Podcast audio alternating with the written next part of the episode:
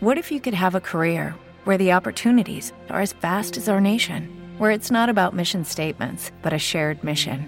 At U.S. Customs and Border Protection, we go beyond to protect more than borders from ship to shore, air to ground, cities to local communities. CBP agents and officers are keeping people safe.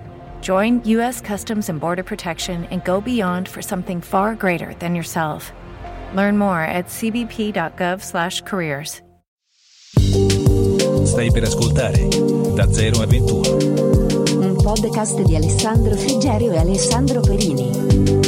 Puntata 14. La temperanza. Tempérance.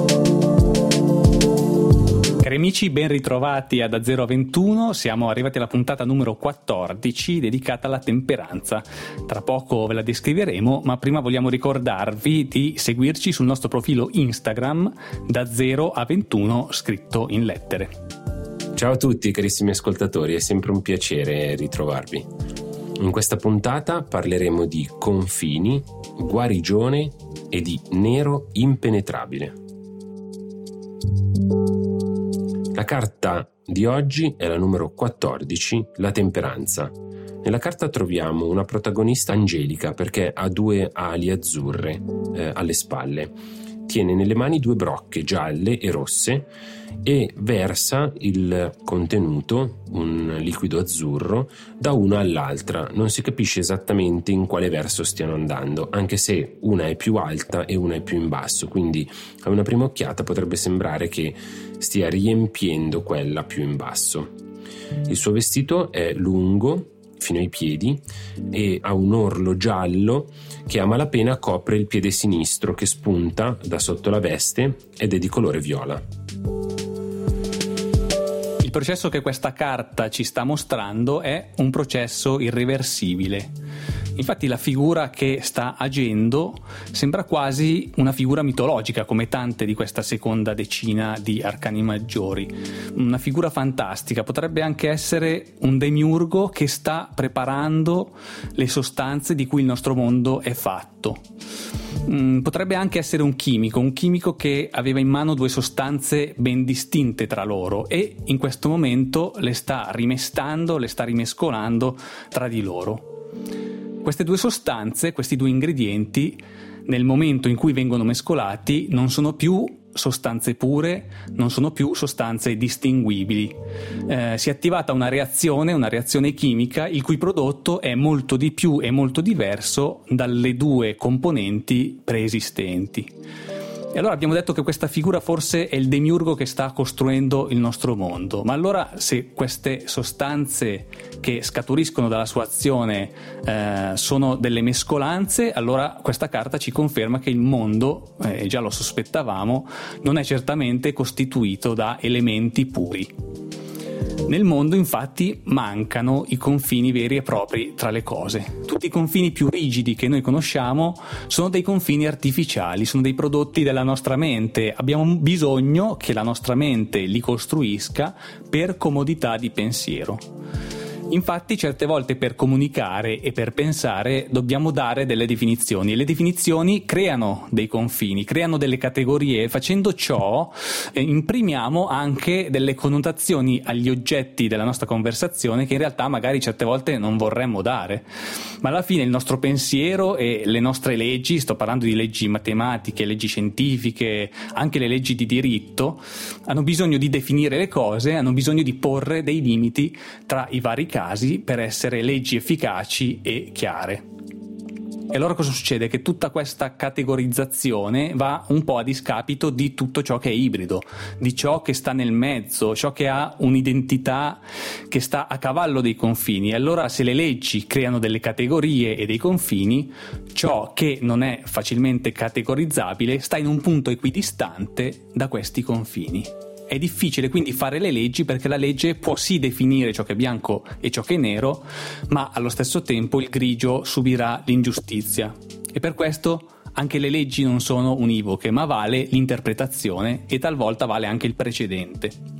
Nei miei lavori artistici che spesso includono il suono così come elementi fortemente visuali, spesso è difficile eh, porre un'etichetta Potrebbe essere arte sonora, potrebbe essere una scultura, un'installazione, ma questi sono tutti termini eh, inadeguati in un certo senso.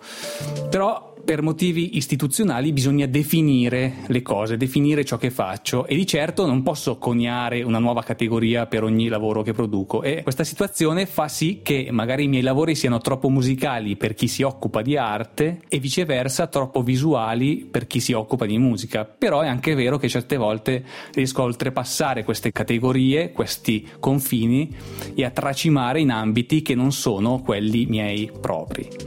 Quindi tornando al demiurgo di questa carta, la burocrazia, le strutture politiche, ovvero tutto ciò che è pensiero umano, hanno bisogno di etichettare. Ma nel mondo, nel mondo che questo personaggio della carta 14 sta creando, nella vita reale, le figure ibride sono la normalità, la purezza è introvabile. Però questa carta porta il titolo temperanza, che significa moderazione. In qualche modo questa carta ci dice di non oltrepassare il limite. Però forse questa carta ci parla di quantità. Finora abbiamo parlato di definizioni e di limiti tra le categorie, quindi stiamo parlando di qualità. Il limite ragionevole, che invece la temperanza ci suggerisce di non oltrepassare, si riferisce non alla qualità ma alla quantità. Lo vediamo anche proprio nella carta, nel gioco di liquidi che, eh, che il personaggio ci sta mostrando. Il liquido è talmente abbondante che ora il personaggio si trova a dover continuamente farlo scorrere tra le due brocche che strabordano, inscenando quasi un gioco di prestigio che magicamente sfida la gravità.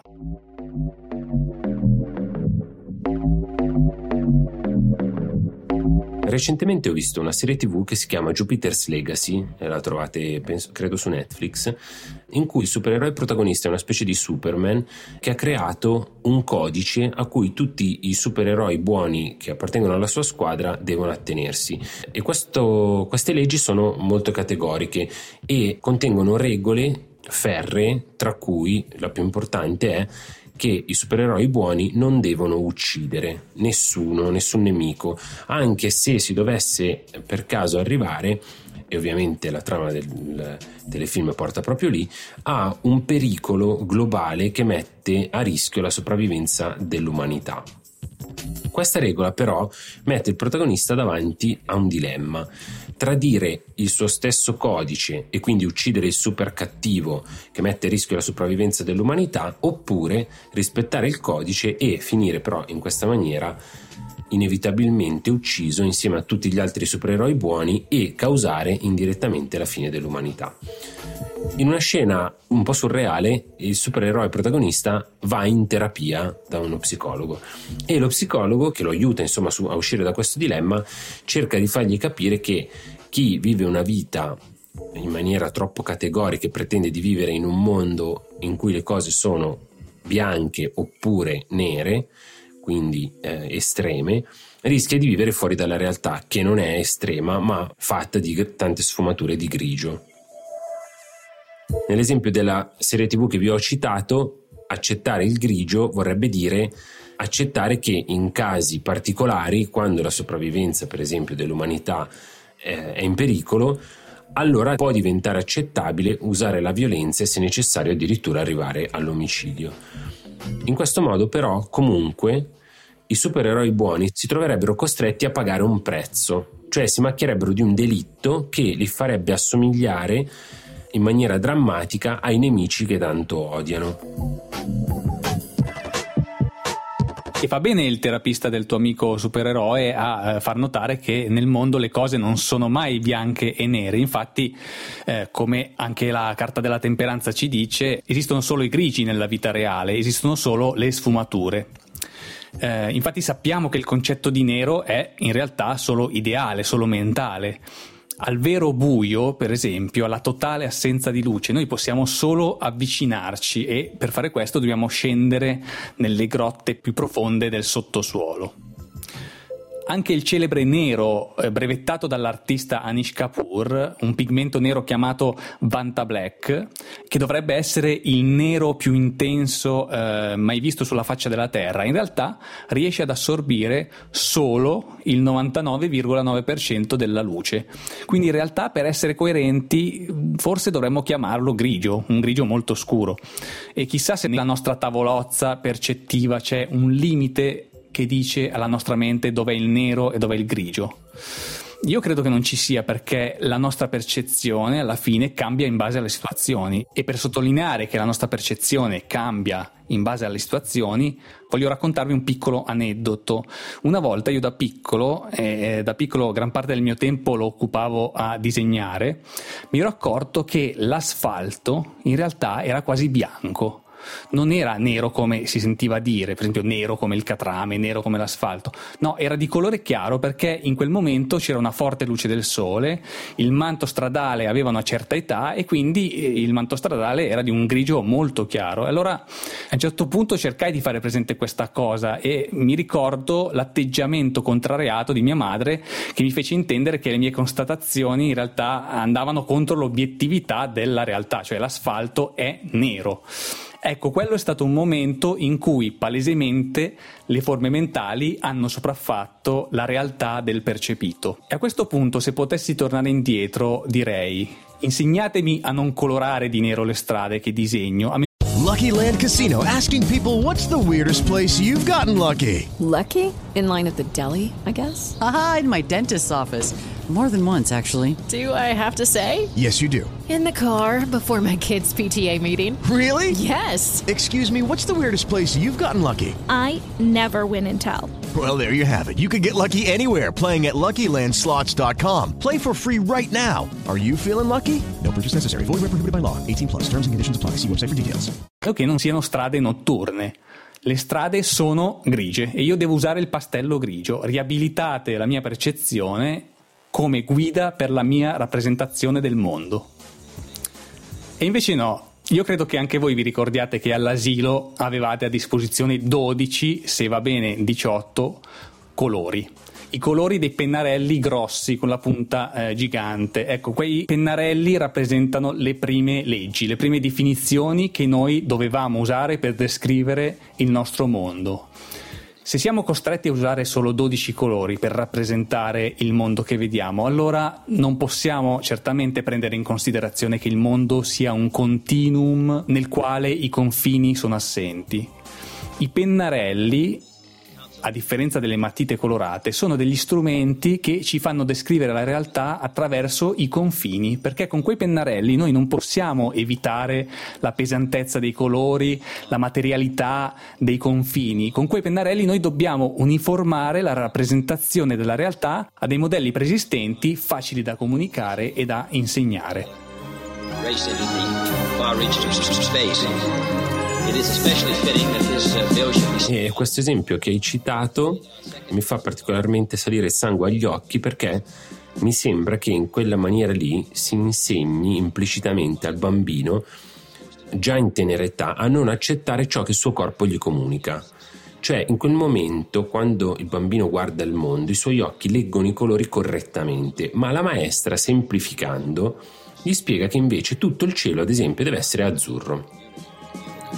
Invece magari azzurro è solo in un certo punto e poi vira al grigio e al bianco magari più ci si avvicina al sole.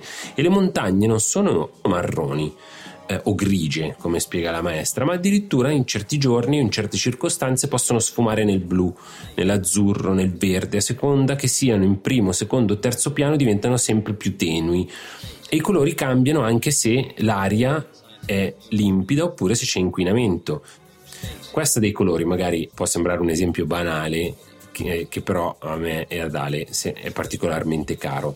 Quello che stiamo cercando di porre alla vostra attenzione è che già da piccoli ai bimbi si insegna a non fidarsi di ciò che il corpo comunica, ma si cerchi di convincere il piccolo a filtrare la realtà con la mente, con la ragione e con le categorie, un comportamento che, se appreso così da giovani, potrebbe trasformarsi magari in qualcosa di più problematico da adulti.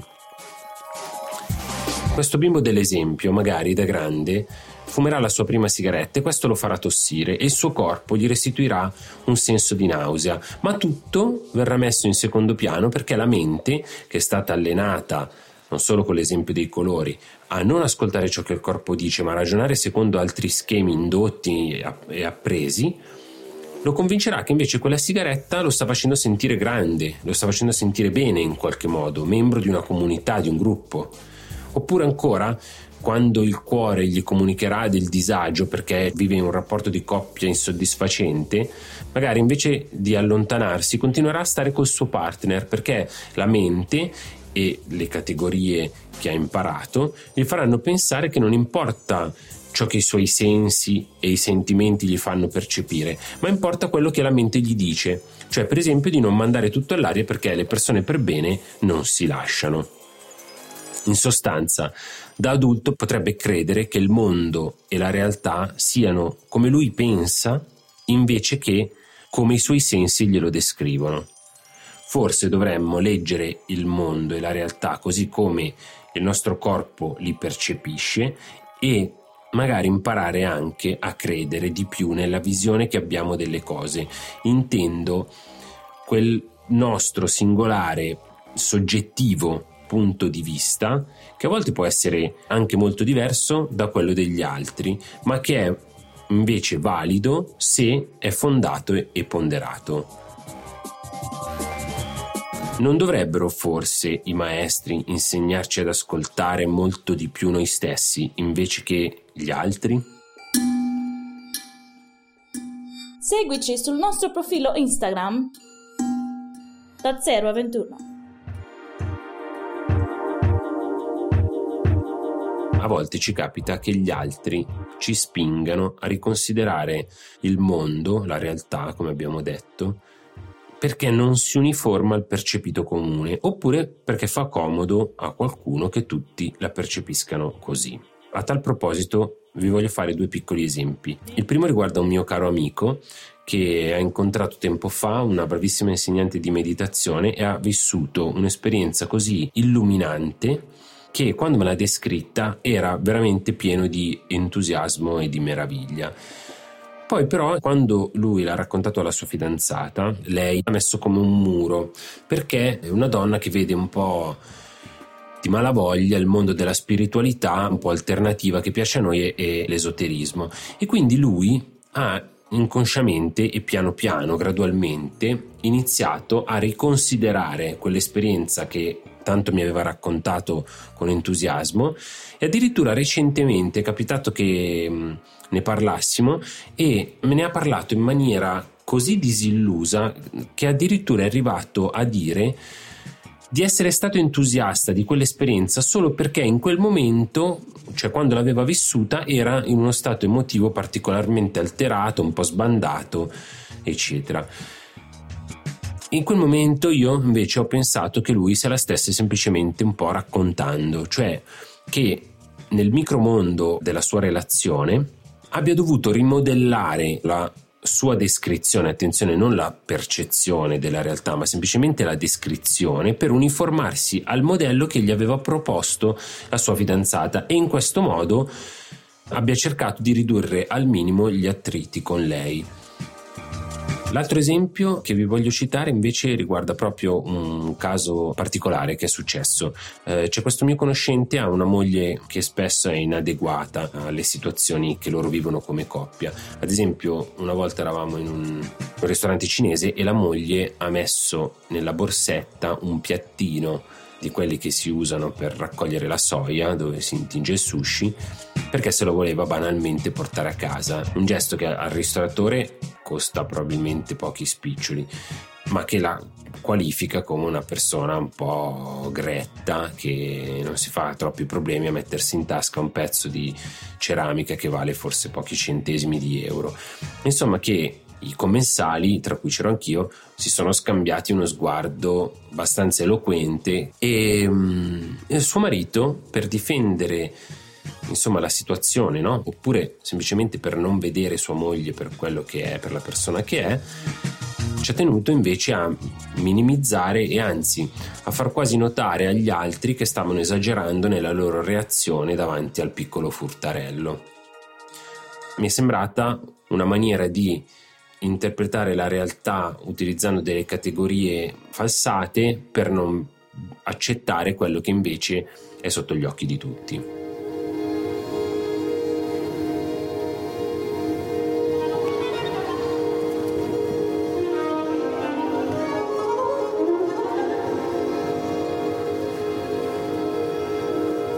Essendo un anello di congiunzione tra vita e crescita all'interno di una maglia di relazioni, l'organismo non è confinato nella pelle. Anche l'organismo deborda. In altre parole, l'organismo abita quello che Anne-Marie Moll e John Lu chiamano spazio fluido. Nello spazio fluido non ci sono oggetti definiti o entità, ci sono piuttosto sostanze che fluiscono, si mescolano e si trasformano, certe volte coagulandosi in forme più o meno effimere che non di meno possono dissolversi o riformarsi senza soluzioni di continuità.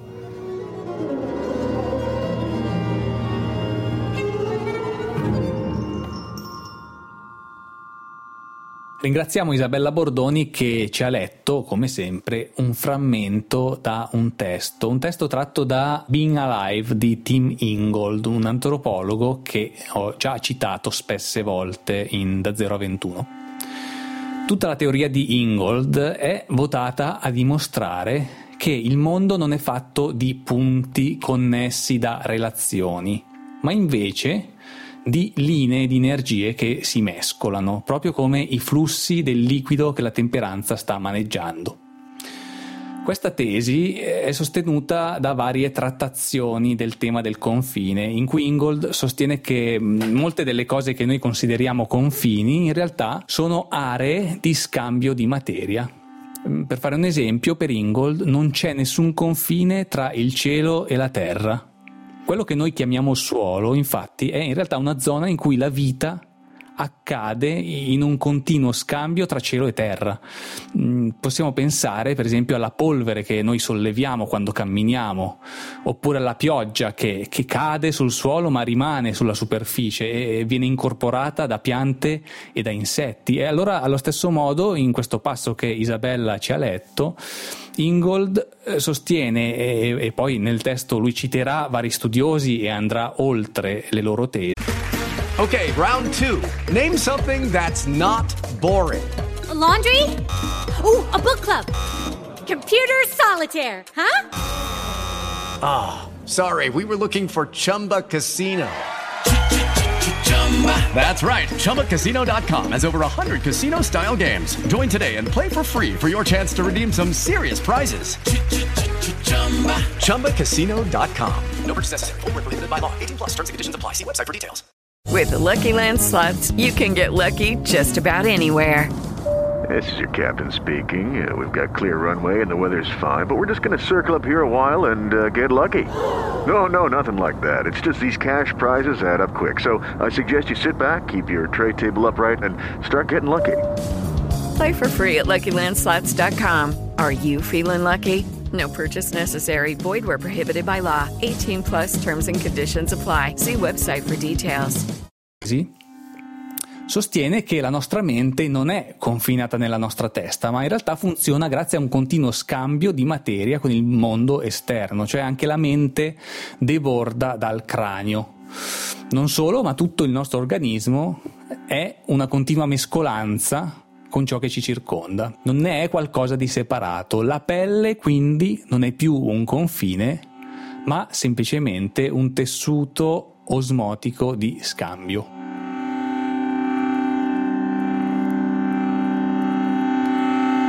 Se pensiamo che quando respiriamo continuiamo a scambiare materia con l'ambiente circostante, il tuo esempio diventa ancora più chiaro. Addirittura una parte della polvere, dell'ossigeno, sono sempre al nostro interno, perché i nostri polmoni sono una sacca che è sempre piena di aria esterna, come una enclave all'interno del nostro corpo. E se questo esempio è valido, l'idea di uomo, così come l'abbiamo sempre avuto, smette di essere un'unità e all'improvviso ci appare come composta invece da una moltitudine di organismi a loro volta eh, unitari. Se vogliamo eh, giocare un po' col ragionamento e prendere invece in esame l'umanità come se fosse un'unità e poi provare a scomporla in sottoinsiemi, scopriamo che è formata da individui che appartengono a razze diverse. Ma le razze esistono davvero? A questo proposito mi piace citarvi un video che ho trovato in rete su YouTube che si chiama The DNA Project. È un cortometraggio che è una specie di esperimento sociale ma anche uno spot. Chi ha realizzato questo video ha preso 67 persone e poi eh, ha chiesto loro di parlare delle loro origini, della loro nazionalità di provenienza e del rapporto che loro stessi hanno con le nazioni vicine e le altre culture. Tra queste persone c'erano uomini e donne di estrazione molto diversa. Un ragazzo, per esempio, diceva di essere inglese da generazioni, un'altra eh, si definiva come francese doc, un altro ancora era un ragazzo arabo, eh, quello successivo un ragazzo originario del Pakistan.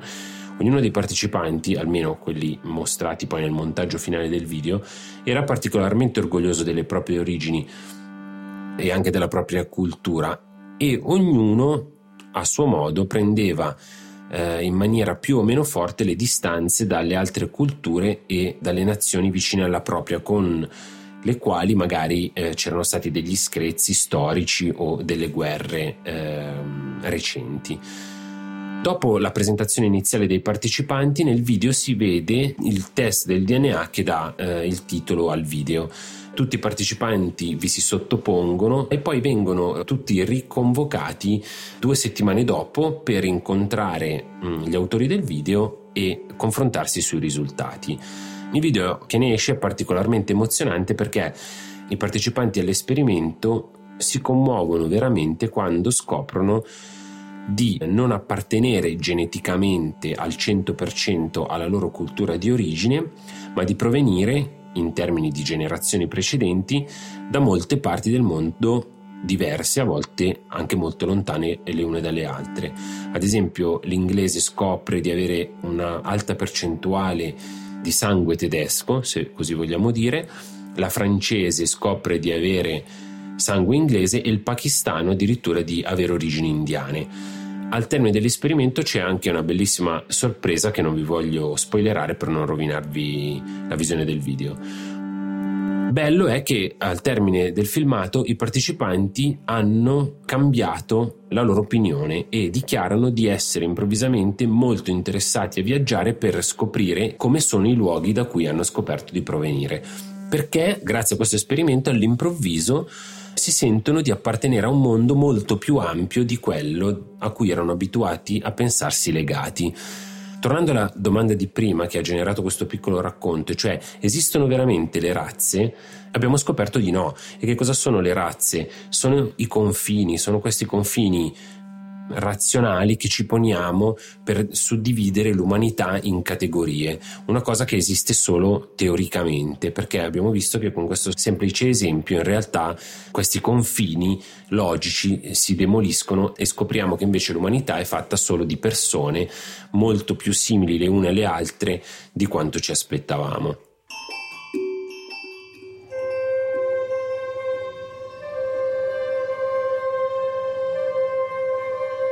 Teniamo sempre d'occhio la parola mescolanza, che è la parola centrale, la parola chiave di questa carta.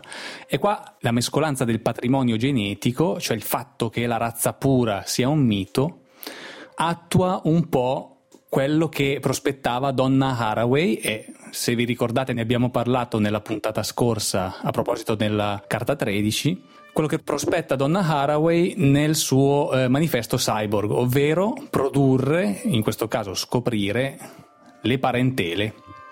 Cioè quando scopriamo che dentro di noi ci sono patrimoni genetici molto distanti dai contesti a cui pensavamo di appartenere, allora ci sentiamo più vicini a quegli altri ceppi con i quali condividiamo dei frammenti del nostro DNA e in qualche modo si crea un rapporto ideale di parentela.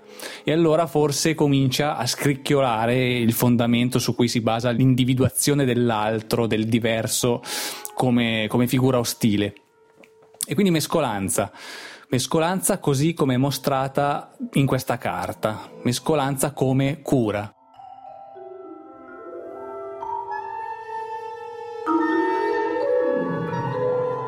Pensiamo a un mondo immaginario dove due regnanti si stiano facendo la guerra a dispetto dell'indole pacifica dei loro sudditi. Ecco, questi due dittatori stanno a un certo punto bombardando a vicenda i propri territori, colpendo i civili. A questo punto eh, le due popolazioni decidono di mescolarsi, oltrepassano i confini che precedentemente sono stati imposti e si dispongono in una sorta di scacchiera dove è difficile individuare un luogo caratterizzato da una certa popolazione. A questo punto gli eserciti dittatoriali se veramente tengono ai propri compatrioti, non potranno più distinguere le due popolazioni e non potranno fare a meno di cessare il conflitto, perché non vorranno bombardare insieme al nemico anche il proprio fratello. E questo è un esempio di mescolanza come difesa. Un esempio di mescolanza utilizzata come difesa l'abbiamo forse vista nel mondo reale dopo la breccia di Porta Pia, cioè quando lo Stato della Chiesa è caduto fisicamente come entità geografica unitaria. In quel momento il confine fisico dello Stato è caduto insieme al potere temporale del Papa, però in realtà lo Stato è rimasto in vita grazie alle centinaia di migliaia di possedimenti che la Chiesa ha sparsi in tutto il mondo, come se fossero delle piccole enclave. E lo Stato della Chiesa diventa così uno Stato invisibile e inconquistabile perché appunto è mescolato, è frammentato e si è insediato in piccole dosi all'interno di altri Stati politicamente ben definiti. E se la mescolanza può essere una difesa, una cura, questa è tradizionalmente la carta della cura. Per Jodorowsky il personaggio potrebbe essere un angelo custode. Possiamo anche notare, a proposito di cura, l'orlo della veste che sta ai piedi del personaggio. Quasi questo orlo giallo diventa un serpente e il serpente è partecipe del cosiddetto caduceo, cioè il simbolo della medicina da un serpente avvinto attorno a un bastone. In effetti, in linea col carattere ambiguo delle carte degli arcani maggiori, la parola farmaco, così legato al concetto di cura, deriva da pharmacon, che originariamente significava veleno, che è una parola legata al serpente. Ma questa parola, farmaco, condivide anche una radice con un'altra parola greca, pharmakos. Pharmakos è il maledetto, il rito del farmacos era un rito in cui una persona brutta, deforme, veniva mantenuta a spese della comunità e poi, dopo molto tempo, durante un rituale quasi psicomagico, veniva espulso dalla città con bastonate e sassate. Quindi il farmacos, questo maledetto, era una figura quasi cristologica. Nella narrazione cristiana al Cristo vengono dapprima addossate le colpe, Dopodiché viene sacrificato oh, come un capro espiatorio. Tra l'altro anche egli fuori dalla città. Cristo, secondo la narrazione cristiana, è la cura, la cura dal peccato. E come il farmacon è sia medicinale che veleno, così il farmacos, ovvero il Cristo e il maledetto, è sia vittima di persecuzione che eroe liberatore questa dualità che hai sottolineato nella figura di Cristo è quella propria del capro espiatorio, che per definizione è un simbolo a cui viene addossata una colpa in modo poi da allontanarlo fisicamente con l'uccisione, con un sacrificio, per estinguere la colpa. Quindi è contemporaneamente quell'oggetto che accumula il peccato, ma anche quello che serve poi per liberarsene. Nella vita quotidiana ci capita spesso di assistere a, a situazioni in cui le persone non vogliono ammettere le proprie colpe, ma preferiscono trasferirle, addossarle a qualcun altro, magari le circostanze eh, o magari interventi esterni o semplicemente altre persone, perché è più comodo fondamentalmente che guardarsi dentro. Lo vedremo poi nella prossima carta, la numero 15, quella del diavolo, che cosa vuol dire guardarsi dentro e utilizzare un capro espiatorio è forse un altro modo per mettere a tacere la realtà percepita dai nostri sensi perché io credo molto in questa cosa che i nostri sensi, anche quando li mettiamo a tacere, anche quando li ricopriamo di tante categorie, cerchiamo di zittirli con la mente, in realtà gridano sempre quello che vedono. Cioè i nostri sensi, così come i nostri sentimenti, sotto le, le, ceneri bruciano costantemente, non possono mai essere zittiti, è semplicemente che in certe situazioni il volume della loro voce viene abbassato, vattato da quello che noi ci mettiamo sopra. È un po' un modo di sostituire, per tornare a quello che dicevamo prima, quello che ci comunicano i nostri sensi con una versione della realtà modificata dalla nostra mente. Analizzare se stessi alla ricerca delle colpe significa, l'abbiamo detto, mettersi in discussione, un processo che è contemporaneamente utilissimo per crescere, ma molto faticoso e difficile da mettere in pratica. Stai ascoltando da 0 a 21. Ancora una volta in questa carta si parla di un labile confine, quello tra veleno e farmaco. E questo labile confine si riflette anche nel linguaggio parlato. Proviamo a pensare, per esempio, eh, all'inglese drug, che significa anche medicina, non solo droga, oppure al Medioevo, quando eh, esisteva la categoria di cui tra l'altro faceva parte anche Dante, dei medici e speziali, cioè eh, gente che tratta sicuramente medicine e cure, ma anche delle spezie il droghiere che ehm, vende le spezie, che spesso vengono anche chiamate droghe, e allo stesso tempo vende i tabacchi, che sono delle droghe vere e proprie. Il confine linguistico tra queste eh, tre, a questo punto direi entità, ovvero la droga, la medicina e il veleno, è talmente labile che ci mostra come un elemento può facilmente trasformarsi in un altro si tratta di misurare le quantità e il tempo. La medicina può diventare droga se viene presa costantemente per tempi molto lunghi, ovvero possiamo sviluppare una dipendenza dalla medicina. Però la medicina può anche essere veleno se viene presa in una dose eccessiva. Per contro un veleno può diventare immunizzante, quindi avere un effetto benefico se viene preso in piccole dosi per un tempo prolungato, per esempio come accade ai topi o certi parassiti che si assuefanno a, a, ai veleni che vengono usati contro di loro, oppure ai batteri che diventano così velocemente resistenti agli antibiotici. Anche una droga potremmo considerarla un elemento ibrido, un elemento che sta a metà tra la medicina, perché inizialmente ti fa dimenticare il male della vita in qualche modo, e più avanti il veleno più letale.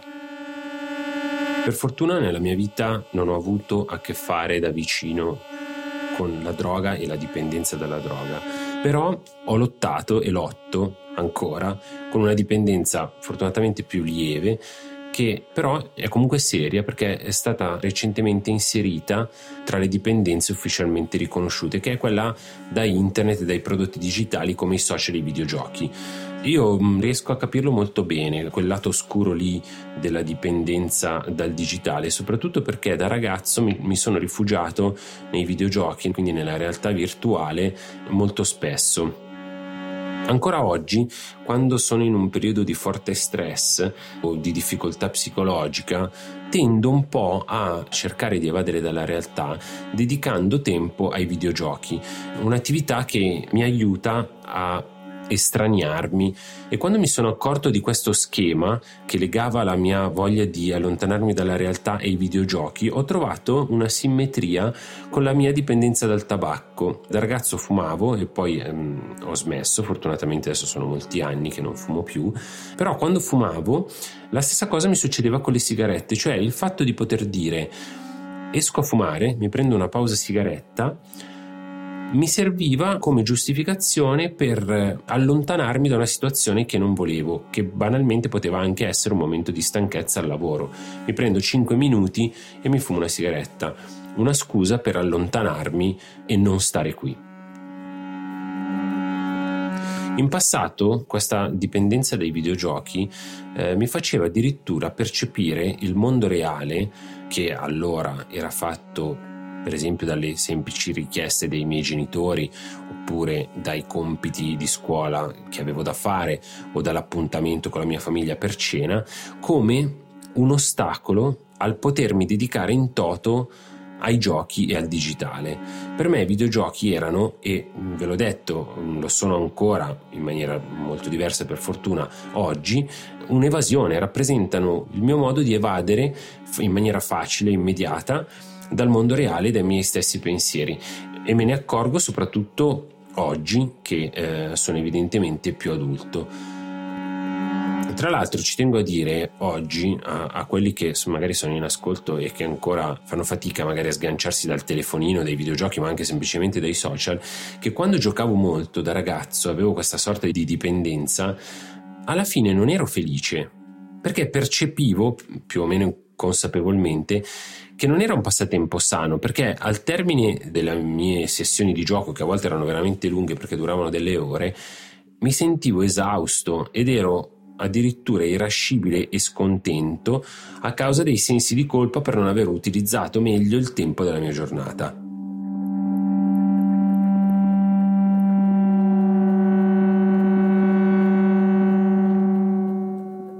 Ecco, in quel momento il gioco diventa passatempo, hai detto bene. Io penso che si debba fare una distinzione tra gioco e passatempo. Il gioco è un'attività che troviamo innata negli animali e direbbe Stefano Mancuso anche nelle piante. Il gioco serve all'individuo per sviluppare delle facoltà, che siano facoltà psichiche, sociali, fisiche. Cioè il gioco è una simulazione di situazioni in cui noi ci miglioriamo. Invece il passatempo, che sembra una parola così leggera e innocua, in realtà nasconde un tempo vuoto. Tempo vuoto che noi abbiamo bisogno di far scorrere davanti a noi, fermandoci a guardarlo, così come l'angelo della carta 14 guarda con questi occhi gialli che forse sono un indizio di ipnosi, ecco guarda il suo liquido scorrere davanti a lui. Eh, forse ho capito quanto fosse negativa la parola passatempo nel momento in cui mi stavo sentendo via messaggio con un amico di vecchia data eh, che in realtà non sentivo da qualche mese e allora gli chiesi cosa stesse facendo in quel preciso momento e lui mi rispose eh passo il tempo, in qualche modo ammettendo implicitamente che non aveva talmente nulla da fare di costruttivo che doveva limitarsi a guardare il tempo che passava.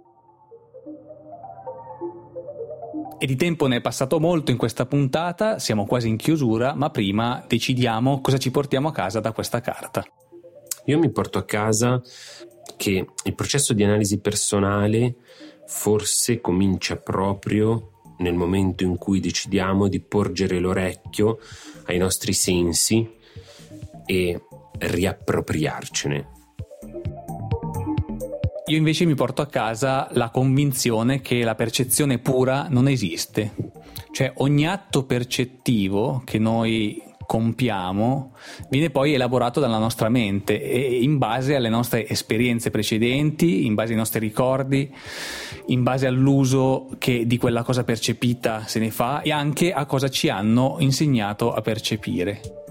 E allora ogni quanto di percezione per così dire, si porta dietro tutta una catena di significati che sono personali ad ognuno di noi e forse sarebbe anche utile imparare a riconoscerli. Vediamo invece che domanda scomoda ci ha preparato Alessandro in chiusura di questa puntata. Eh, mi piacerebbe che prima dell'ascolto della prossima puntata voi provaste a guardare tra le abitudini che avete e che magari vi sembrano innocue e provate a vedere se ce n'è una che invece è nefasta, a cui se ci pensate bene non sarebbe così semplice sottrarsi, un po' come se fosse una droga malefica. Invece continuate ad assumere l'unica droga benefica, ovvero il podcast da 0 a 21. Seguiteci anche sul nostro profilo Instagram da 0 a 21 scritto in lettere. L'appuntamento è per la prossima settimana. Ci risentiamo per la puntata numero 15, quella del diavolo. Intanto un caro saluto. Ciao a tutti, un abbraccio.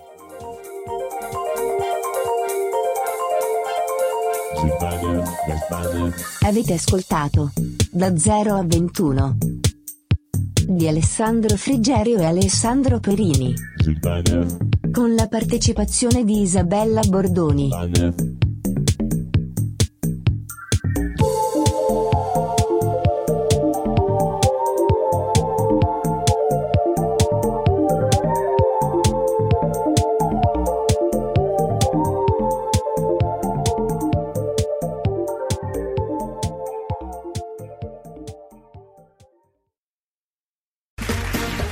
Round two. Name something that's not boring. A laundry? Ooh, a book club. Computer solitaire, huh? Ah, sorry, we were looking for Chumba Casino. That's right. ChumbaCasino.com has over 100 casino style games. Join today and play for free for your chance to redeem some serious prizes. ChumbaCasino.com. No purchase necessary. Void where prohibited by law. 18 plus terms and conditions apply. See website for details.